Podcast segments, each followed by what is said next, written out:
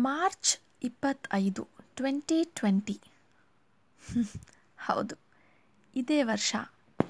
ಕೊರೋನಾಯಿಂದ ನಾವೆಲ್ಲರೂ ಕಂಡಂತಹ first lockdown.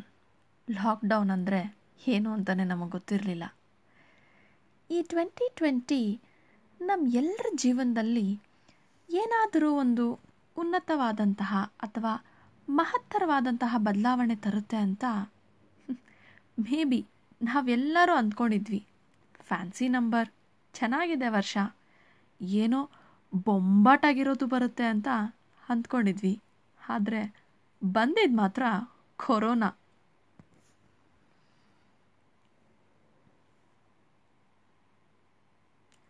ಬಯಸದೆ ಬಂದ ಭಾಗ್ಯ ಅನ್ನೋ ಹಾಗೆ ಕರೆಯದೆ ಬಂದ ಈ ಅತಿಥಿ ಲಕ್ಷಾಂತರ ಜನರನ್ನು ಈವರೆಗೆ ಬಲಿ ತೆಗೆದುಕೊಂಡಿದೆ ಅನ್ನೋದು ಎಷ್ಟು ನಿಜಾನೋ?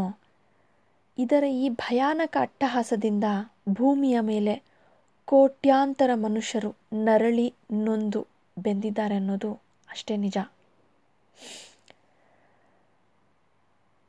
ಹೌದು ಸ್ನೇಹಿತರೆ ಫಸ್ಟ್ ಆ್ಯಂಡ್ ಫಾರ್ಮೋಸ್ಟ್ ಈ ಕೊರೋನಾ ಅನ್ನೋದು ಎಲ್ಲಿಂದ ಬಂತು?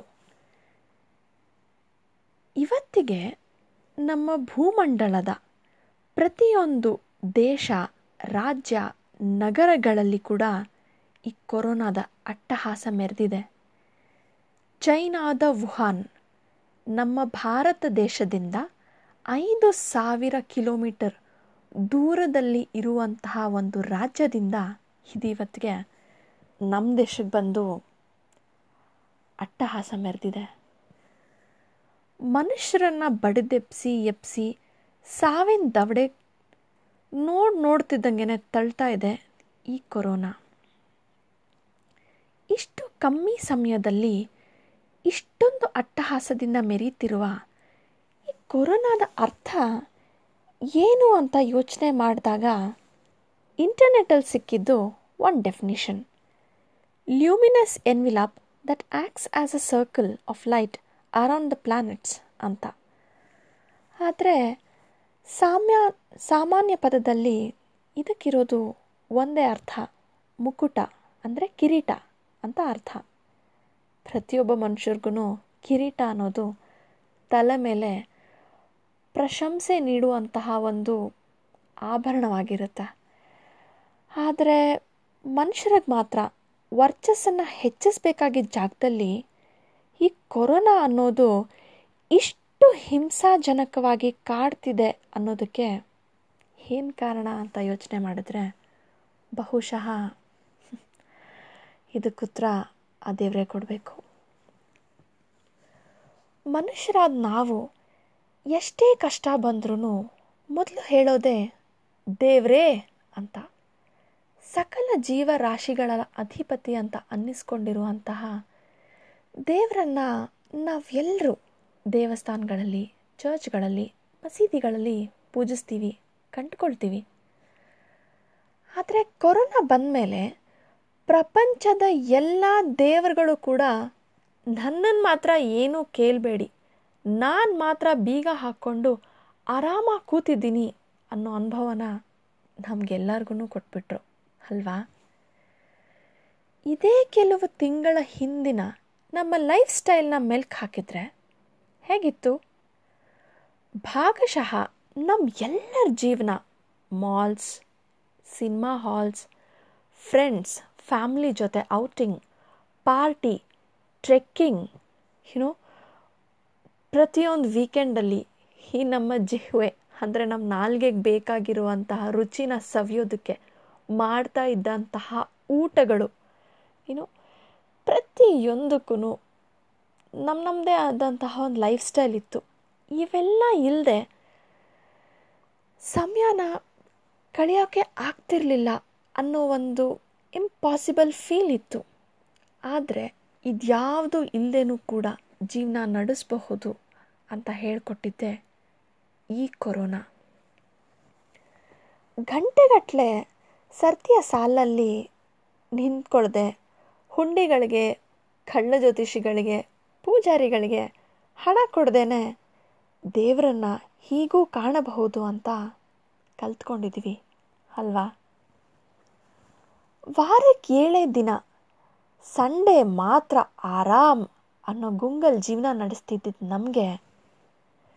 ಈಗ ವಾರದ ಏಳು ದಿನ ಕೂಡ ಸಂಡೇ ಅನ್ನೋ ಒಂದು ಫೀಲ್ ಕೂಡ ಕೊಡುತ್ತೆ, ಕೆಲಸ ಮಾಡಬೇಕು ಅನ್ನೋ ಒಂದು ಪ್ರೆಷರ್ ಕೂಡ ಕೊಡುತ್ತೆ. ಸೋಮವಾರ ಬಂತು ಅಂದರೆ ಸಾಕು. ಮಕ್ಕಳು ಸ್ಕೂಲ್ ಕಾಲೇಜಸ್ಗಳಿಗೆ ಹೋಗೋ ರಭಸದಲ್ಲಿ ಇರ್ತಿದ್ರು. ನಾವೆಲ್ಲ ಆಫೀಸ್ಗೆ ಹೋಗಬೇಕಲ್ಲಪ್ಪ, ಇನ್ನು ಆರು ದಿನ ಫುಲ್ ಸರ್ಕಸ್ ಮಾಡಬೇಕು ಅಂತ ವಾರವನ್ನು ಶುರು ಮಾಡ್ತಿದ್ವಿ. ಆದರೆ ಕೊರೋನಾ ಬಂದಮೇಲೆ ಪ್ರತಿಯೊಂದಕ್ಕೂ ಒಂದು ಬ್ರೇಕ್ ಸಿಕ್ಕಿದೆ ಅಂತ ನಿಮಗೆ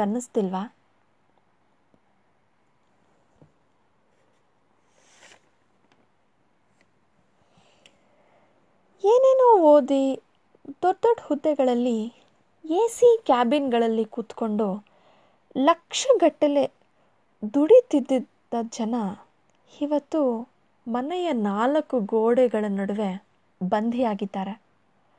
ಆದರೆ ಕಡಿಮೆ ಓದಿ ನಾನ್ ಎ ಸಿ ಕ್ಯಾಬಿನ್ ಅಂದರೆ ರಸ್ತೆ ಬದಿಯಲ್ಲಿ ವ್ಯಾಪಾರ ಮಾಡೋ ಎಷ್ಟೋ ಜನ ವ್ಯಾಪಾರಸ್ಥರು ಇವತ್ತಿಗೂ ಬಂದಿದ್ದು ಬರಲಿ, ಜೀವನ ಸಾಗಿಸ್ಲೇಬೇಕು ಅನ್ನೋ ಹಠದಿಂದ ಹಗಲು ರಾತ್ರಿ ಕಷ್ಟಪಡ್ತಿರೋ ಒಂದು ಜನಜಂಗುಳಿಗಳು ಕೂಡ ಮತ್ತೊಂದೆಡೆ ಜೀವನ ಮಾಡ್ತಿರೋದನ್ನು ನಾವು ನೋಡ್ತಿದ್ದೀವಿ.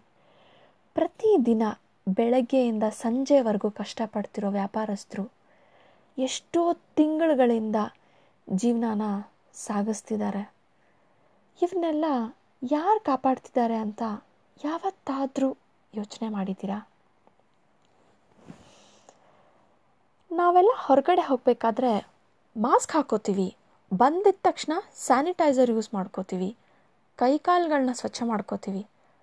ಆದರೆ ಈ ಎರಡು ಕ್ಯಾಟಗರಿಗಳ ಒಂದು ವಿಭಿನ್ನತೆನ ನೋಡಿ. ಎ ಸಿ ಕ್ಯಾಬಿನ್ಗಳಲ್ಲಿ ಕೂತಿರೋರಿಗೆ ಇವತ್ತು ಇನ್ಕಮ್ ಇಲ್ಲ, ಕೆಲಸ ಇಲ್ಲ. ನಾನ್ ಎ ಸಿ ಕ್ಯಾಬಿನ್ಗಳಲ್ಲಿರುವಂಥ ವ್ಯಾಪಾರಸ್ಥರು ಇವತ್ತಿಗೂ ಕೂಡ ತಮ್ಮ ತಮ್ಮ ಖಾಯಂ ಆದಂತಹ ಒಂದು ಆದಾಯನ ನಿರೂಪಿಸ್ಕೊಂಡಿದ್ದಾರೆ. ಬಹುಶಃ ಇದಕ್ಕೆ ಅನಿಸುತ್ತೆ ಕಾಲ ಏಯ್ ತಸ್ಮೈ ನಮಃ ಅಂತ ಕರೆಯೋದು. ಕಾಲ ಅನ್ನೋದು ಯಾರ ಅಧೀನನೂ ಅಲ್ಲ, ಅಲ್ವಾ? ಮತ್ತೊಂದು ಕಡೆ ನಾವು ಉಸಿರಾಡುವಂಥ ಈ ಗಾಳಿನ ಪ್ರಕೃತಿ ತನ್ನ ತಾನೇ ತಿಳಿ ಮಾಡಿಕೊಂಡಿದೆ ಅಂತ ಅನ್ಸಲ್ವಾ? ಇದೆಷ್ಟು ನಿಜಾನೋ ಆ ಗಾಳಿನ ಆಶ್ವಾದಿಸುವುದಕ್ಕೆ ಇವತ್ತು ನಮ್ಮ ಮುಖದ ಮೇಲೆ ಒಂದು ಮಾಸ್ಕ್ ಹಾಕ್ಕೊಳ್ಳುವಂಥ ಒಂದು ಪರಿಸ್ಥಿತಿ ನಮಗಾಗಿದೆ.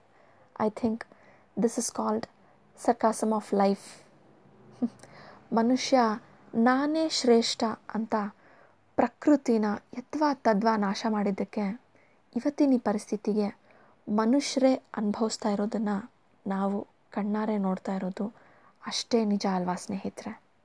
ನೋಡಿ in the context of corona ಬಹಳ ಇಂಟ್ರೆಸ್ಟಿಂಗ್ ವಿಷಯ ಹೇಳಬೇಕು ಅಂದರೆ ಮೋಸ್ಟ್ ನೆಗೆಟಿವ್ ಇಂಪ್ಯಾಕ್ಟ್ ಕೊಡುವಂಥದ್ದು ಏನು ಹೇಳಿ?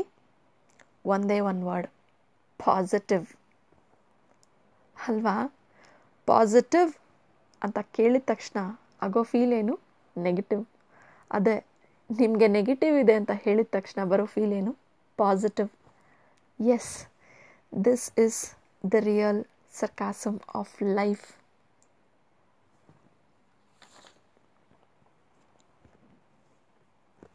ವಾರಕ್ಕೆ ಏಳು ದಿನದ ಕತೆ ಮುಗೀತು. ಇನ್ನು ತಿಂಗಳುಗಳ ಕತೆ ನೋಡೋದಾದರೆ ಒಂದರ ನಂತರ ಒಂದು ಬರೋ ಹಬ್ಬಗಳು ಸಾಲು ಸಾಲಾಗಿ ಕ್ಯೂನಲ್ಲಿ ನಿಂತ್ಕೋತಿದ್ವು. ಹೊಸ ಬಟ್ಟೆ ತರಬೇಕು ಶಾಪಿಂಗ್ ಮಾಡಿ ಹಬ್ಬನ ಚೆನ್ನಾಗಿ ಆಚರಣೆ ಮಾಡಬೇಕು ಅಂತ ಒಂದು ಫೀಲ್ ಇರ್ತಿತ್ತು.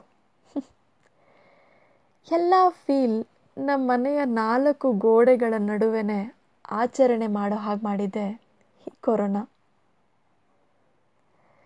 ಜೂನ್ ತಿಂಗಳು ಬಂದರೆ ಎಲ್ಲ ಪೋಷಕರಿಗೂ ಕೂಡ ಮಕ್ಕಳು ಸ್ಕೂಲ್ ಸ್ಟಾರ್ಟ್ ಆಯಿತು, ಕಾಲೇಜ್ ಸ್ಟಾರ್ಟ್ ಆಯಿತು, ಹೊಸ ಕ್ಲಾಸ್, ಹೊಸ ಸೆಮಿಸ್ಟರ್ ಶುರು ಆಯಿತು. ಕಾಲೇಜ್ ಫೀಸ್ ಕಟ್ಟಬೇಕು ಮಕ್ಕಳ ವಿದ್ಯಾಭ್ಯಾಸ ನೋಡ್ಕೋಬೇಕು ಅನ್ನೋ ಒಂದು ರಭಸದಲ್ಲೇ ಹೋಗ್ಬಿಡ್ತಿತ್ತು. ಆದರೆ ಈ ವರ್ಷ ಮಾತ್ರ ಮನೆಯಲ್ಲೇ ಕೂತ್ಕೊಂಡು ಕಲಿಯೋ ಹಾಗೆ ಮಾಡಿ, ಆ ರಭಸನ ಹೆಚ್ಚು ಮಾಡಿದ್ಯಾ, ಕಮ್ಮಿ ಮಾಡಿದ್ಯಾ? ಪೋಷಕರೇ, ನೀವೇ ಹೇಳಬೇಕು. ಇದೆಲ್ಲದರ ನಡುವೆ ನಾವೆಲ್ಲರೂ ಕೂಡ ನಮ್ಮ ನಮ್ಮ ಮನೆ, ನಮ್ಮ ಮನೆಯವರನ್ನು ತುಂಬ ಹತ್ತಿರದಿಂದ ಕಂಡಿದ್ದೀವಿ ಅಂತ ಅನ್ಸಲ್ವಾ? ಟ್ವೆಂಟಿ ಫೋರ್ ಬಾರ್ ಸೆವೆನ್ ಎಲ್ಲರೂ ಜೊತೆಗೆ ಇರುವಂಥ ವ್ಯವಸ್ಥೆನ ಮಾಡಿಕೊಟ್ಟಿದೆ ಈ ಕೊರೋನಾ ಅಂತ ಅನ್ನಿಸ್ಲಿಲ್ವಾ? ಅನಿಸಿರ್ಬೇಕಲ್ವಾ? ಇನ್ನೊಂದು ಕಡೆ ಮದುವೆ ಅಂತಹ ಒನ್ಸ್ ಇನ್ ಲೈಫ್ ಟೈಮ್ ಸಮಾರಂಭಗಳಲ್ಲಿ ಆಡಂಬರನ ಇಂಗ್ಸಿದ್ರೆ ಮತ್ತೊಂದು ಕಡೆ ಹೊಸ ಜೀವನ ಕಾಲಿಟ್ಟಂತಹ ನವ ಜೋಡಿಗಳಂತೂ ಸದಾ ಜೊತೆಯಾಗಿರುವಂತಹ ಒಂದು ಪರಿಸ್ಥಿತಿನ ಈ ಕೊರೋನಾ ನಿರೂಪಣೆ ಮಾಡಿ ಕೊಟ್ಟಿದೆ. ಐ ಆಮ್ ವೆರಿ ಶ್ಯೂರ್ ಹೊಸ ದಂಪತಿಗಳು ಕೊರೋನಾಗೆ ಹಂಡ್ರೆಡ್ ಪರ್ಸೆಂಟ್ ಮನಸ್ಸಿಂದ ಥ್ಯಾಂಕ್ಸ್ ಹೇಳಿರ್ತಾರೆ ಅಂತ. ರಸ್ತೆ ಬದಿಯಲ್ಲಿ ವ್ಯಾಪಾರ ಮಾಡುವ ಚಿಕ್ಕ ಪುಟ್ಟ ವ್ಯಾಪಾರಿಗಳಿಂದ ಹಿಡಿದು ರಾಜ್ಯವನ್ನಾಳುವ ನಮ್ಮ ಮುಖ್ಯ ಮಂತ್ರಿಗಳನ್ನು ಬಿಡಲಿಲ್ಲ ನೋಡಿ ಈ corona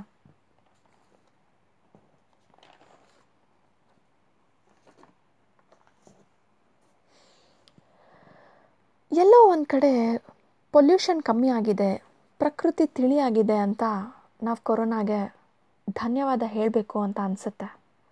but on the contrast ಇನ್ನೊಂದು ಕಡೆ ಮನುಷ್ಯರನ್ನ ನಮ್ಮೆಲ್ಲರನ್ನ ದೈಹಿಕವಾಗಿ, ಮಾನಸಿಕವಾಗಿ, ಆರ್ಥಿಕವಾಗಿ ನಮ್ಮೆಲ್ಲರ ಜೀವನ ಜೀವನ ಶೈಲಿನ ಉಲ್ಟಾ ಪಲ್ಟಾ ಅಸ್ತವ್ಯಸ್ತ ಮಾಡಿದ್ದಕ್ಕೆ ಇದರ ಮೇಲೆ ಸಖತ್ತಾಗಿ ಕೋಪ ಬರುತ್ತೆ ಅಂತಾನೆ ಅನಿಸಿರ್ಬೇಕಲ್ವಾ? ಇನ್ನು ಯಾವಾಗಪ್ಪ ಈ ಕೊರೋನಾಯಿಂದ ನಮಗೆ ಮುಕ್ತಿ ವ್ಯಾಕ್ಸಿನ್ ಬರುತ್ತಾ? ಇಲ್ವಾ? ಪ್ರತಿದಿನ ತಿರುವಾಕುವಂಥ ನ್ಯೂಸ್ ಪೇಪರ್ಸ್ ಕೇಳುವಂಥ ನ್ಯೂಸ್. ಹಗಲು ರಾತ್ರಿ ಒಂದೇ ಯೋಚನೆ. ಇನ್ನು ಯಾವಾಗ ಇದರಿಂದ ನಮಗೆ ಮುಕ್ತಿ? ನೋಡಿ, ಹೀಗೆ ಯಾರಾದರೂ ನಮ್ಮ ಮನೆಯಲ್ಲಿ ಜೋರಾಗಿ ಕೆಮ್ಮಿದ್ರೆ ಸಾಕು. ಒಂದು ಭಯ. ಒಂದು ಆತಂಕ. ಹೇಗೆ ನಮ್ಮನ್ನು ಆವರಿಸ್ಕೊಳ್ತೆ ಅಲ್ವಾ? ಈಗಷ್ಟೇ ಕೆಲವು ತಿಂಗಳ ಹಿಂದೆ ಇದ್ದವರು ಈಗಿಲ್ಲ. ಒಂದೇ ಒಂದು ಫೋನ್ ಕಾಲ್. ಯಾವ್ಯಾವುದೋ ಊರಲ್ಲಿರೋ ಕಾರಣ, ದೂರದ ಒಂದು ಊರಲ್ಲಿರೋವಂಥ ಕಾರಣದಿಂದ ಕಡೆಯ ಬಾರಿ ಮುಖ ಪರಿಚಯ ಕೂಡ ಆಗಲಿಲ್ಲ ಅನ್ನೋ ಒಂದು ನೋವು ಮೂಡಿಸುವಂಥ ಕೊರೋನಾಯಿಂದ ಕಳ್ಕೊಂಡದ್ದಂತಹ ಜನಗಳನ್ನ ನೆನೆಸ್ಕೊಂಡ್ರೆ ನಾವು ಮೂಡಿಸುವಂಥ ಈ ನಿಟ್ಟುಸಿರು ವರ್ಣನಾತೀತ. ಈ ಹಿನ್ನೆಲೆಯಲ್ಲಿ ನಾವು ಒಬ್ಬರಿಗೊಬ್ಬರು ಬೆನ್ನೆಲುಬಾಗಿ ಜೀವನ ಸಾಗಿಸುವಂಥ ಪ್ರವೃತ್ತಿನ ರೂಢಿಸ್ಕೊಂಡ್ರೆ ಇದು ನಮ್ಮ ಒಂದು ಧನಾತ್ಮಕ ಶಕ್ತಿ. ಅಂದರೆ ಪಾಸಿಟಿವ್ ಎನರ್ಜಿಯನ್ನು ವ್ಯಾಪಿಸುತ್ತಂತೆ. ನಮ್ಮಲ್ಲಿರೋ ಈ ಒಂದು ಇಚ್ಛಾಶಕ್ತಿಯನ್ನು ಬೆಳೆಸ್ಕೊಳ್ಳೋದಕ್ಕೆ ನಮಗಿರೋದು ಇದೊಂದೇ ದಾರಿ. ಬಹುಶಃ ಕೊರೋನಾ ಅನ್ನೋದು ಕೆಲವು ವರ್ಷಗಳಾದ ಮೇಲೆ ನಮ್ಮ ಎಲ್ಲರ ಮನಸ್ಸಲ್ಲಿ ಮಾತ್ರ ಉಳಿದು ಹೋಗುವಂತಹ ಒಂದು ಪವರ್ಫುಲ್ ಟಾಪಿಕ್ ಆಗ್ಬೋದು. ನಮ್ಮ ಮುಂದಿನ ಪೀಳಿಗೆಗೆ ಹೇಳ್ಕೋಬಹುದಾದಂತಹ ಒಂದು ವಿಷಯ ಅನ್ನಿಸ್ಬೋದು. ಆದರೆ ಅಲ್ಲಿವರೆಗೆ ಅದನ್ನು ಬರ್ದಂತೆ ಕಾಪಾಡಿಕೊಳ್ಳುವಂತಹ ಜವಾಬ್ದಾರಿ ನಮ್ಮ ನಮ್ಮಲ್ಲೇ ಇದೆ ಅನ್ನೋದು ಅಷ್ಟೇ ಸತ್ಯ. ಧೈರ್ಯಂ ಸರ್ವತ್ರ ಸಾಧನಂ. ಬನ್ನಿ, ಎಲ್ಲೇನೋ ಏನೇನೋ ಎದುರಿಸಿದೀವಂತೆ ಈ ಮಹಾಮಾರಿಯನ್ನು ಕೂಡ ಜಾಣ್ತನದಿಂದ ಎದುರಿಸೋಣ. ಇದು ನಮಗೆ ಕೊಟ್ಟಂತಹ ಎಕ್ಸ್ಪೀರಿಯನ್ಸಸನ್ನು ನಮಗೆ ಹೇಳ್ಕೊಟ್ಟಂತಹ ಪಾಠಗಳನ್ನ ಜೀವದ ಮೌಲ್ಯನ ಕಲಿಸ್ಕೊಟ್ಟಿದೆ ಈ ಕೊರೋನಾ ಅನ್ನೋದನ್ನು ಮಾತ್ರ ನಾವು ಮರಿಬಾರ್ದು. ಇಷ್ಟು ಹೇಳ್ತಾ ಕೊರೋನಾ ನಮಗೆ ಕೊಟ್ಟಂತಹ ಈ ಒಂದು ವ್ಯವಸ್ಥೆ, ಈ ಒಂದು ಎಕ್ಸ್ಪೀರಿಯನ್ಸಸ್ನ ಈ ನನ್ನ ಪಾಡ್ಕಾಸ್ಟ್ನ ಮೂಲಕ ನಾನು ನಿಮ್ಮೆಲ್ಲರ ಮುಂದೆ ತರುವಂತಹ ಒಂದು ಪುಟ್ಟ ಪ್ರಯತ್ನ ಮಾಡಿದ್ದೀನಿ. ಈ ಪಾಡ್ಕಾಸ್ಟ್ನ ಕೇಳಿದ ಪ್ರತಿಯೊಬ್ಬರಿಗೂ ಪ್ಲಸ್ ನಿಮ್ಮ ನಿಮ್ಮ ಫ್ಯಾಮಿಲಿ ಮೆಂಬರ್ಸ್ಗೂ ಸೇಫಾಗಿರಿ ಹೆಲ್ತಿಯಾಗಿರಿ ಕೊರೋನಾ ಬರ್ತೇ ಇರೋ ಹಾಗೆ ನೋಡ್ಕೊಳ್ಳಿ ಅಂತ ಹೇಳ್ತಾ Thank you so much for listening to my podcast, to each and every one of you stay safe stay healthy thank you once again ಧನ್ಯವಾದಗಳು ಸ್ನೇಹಿತರೆ ಬಾಯ್